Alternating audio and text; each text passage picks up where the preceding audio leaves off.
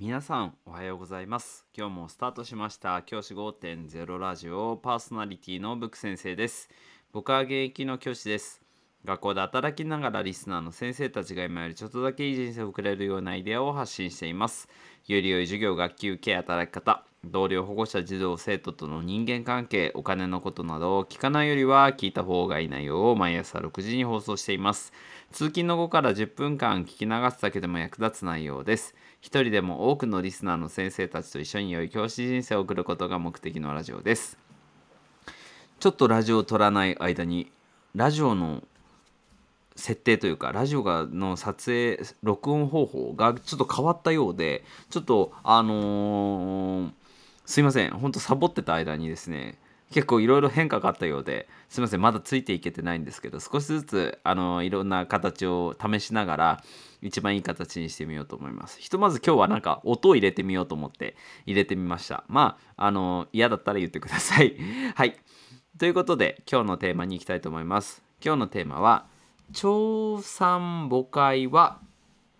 いい面悪い面があるよという話をしたいと思います。今日はですね調産母会の話をしたいと思います。まあこれ朝に言ったことが、えー、昼過ぎ夜になったところには変わってるっていうやつなんですけどこれって学校だと結構マイナスなイメージで取られることが多いと思います。例えば朝先生が例えば主任の先生がこういうふうにやってくださいって言ったものが昼過ぎになったら変わっててでそれでそのなんですぐ変えるんですか？ルール変わるんですか？みたいな感じでバタバタしてしまうってことは結構あると思うんですけど僕これ悪いものことだけじゃないなって思ってるんです。例えば朝の段階ではこうやりましょうってなってた授業の中身がその間に話が進んでいく中でより良いアイデアが生まれてじゃあこの形でやりましょうっていうふうになることって僕悪いことじゃないなっていうふうに思ってます。で大事なことはここで一つあると思っていて大事なことはちゃんとその調産母会が全体に共有できたかどうかだと思うんです。例えば朝の段階でこれって朝の段階でこの学活の時間にはこれをやりましょう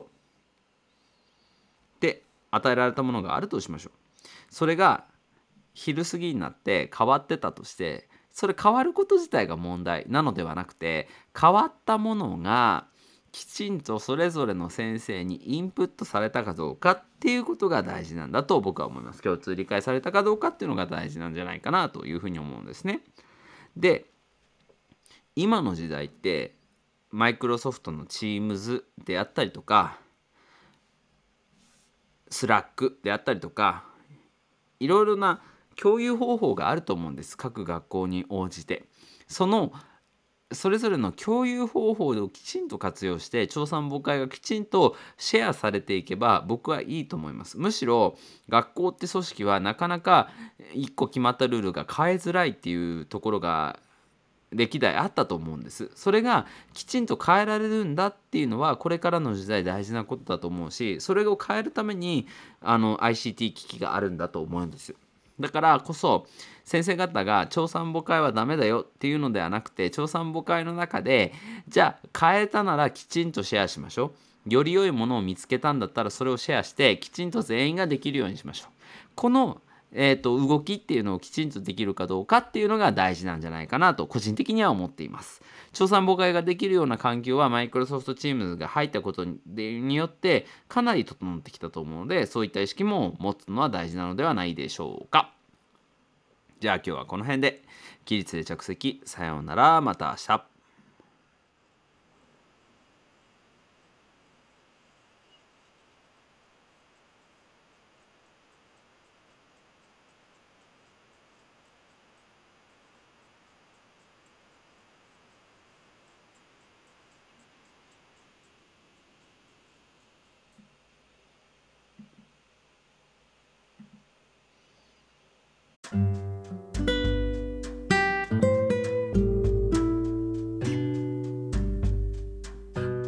皆さんおはようございます。今日もスタートしました。教師5.0ラジオパーソナリティのブック先生です。僕は現役の教師です。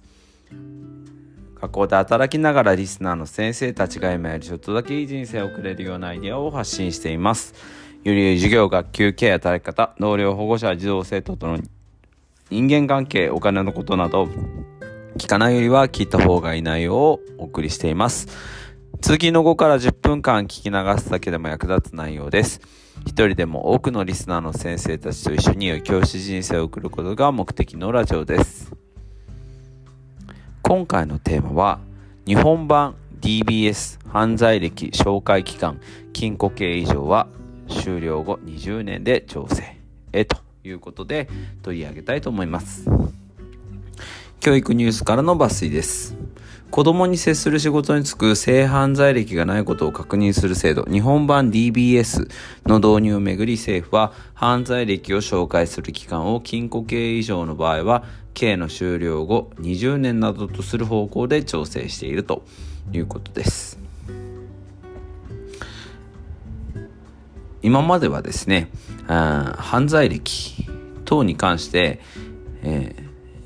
ー、こういった決まりがなかったんですね。なので、例えば、えー、性犯罪をしてしまった、以前にしてしまった人が教員になるという道が残されてしまっていたということなんですね。それが、実は今回なくなったと、なくなっていくということが今後進んでいくのだということだそうです。まあ、僕自身はこれすごく大事なことだなというふうに思っています。なぜかというと、やはり、あの、一人一人、本当に善良な教員たちの、あの、が、あらぬ疑いをかけられたりとか、不信感を抱かれるっていう原因を排除することができるからです。僕は普段学校で働きながらいろんな新聞記事とかをね、管理職の人がこう見せてきたりとかして、で、その中で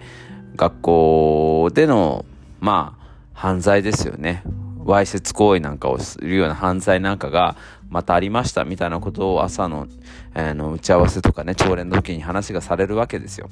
そういうのを見るたびに、なんで僕たちが聞くんだろう、こんなことって思うわけですよ。大抵の先生はそうです。本当に、もうね、1%未満だと思うんですよ。そういったことをする人って。でも実際にそういう人がいて、そういった人が犯罪をしてしまっているという事実もまたあるということで、じゃあどうしたらいいんだろうなって考えた時に、やっぱり大事なことって、あの、その真面目な先生、普通に普段学校で当たり前に仕事をしてる先生たちが疑われないことだと思うんです。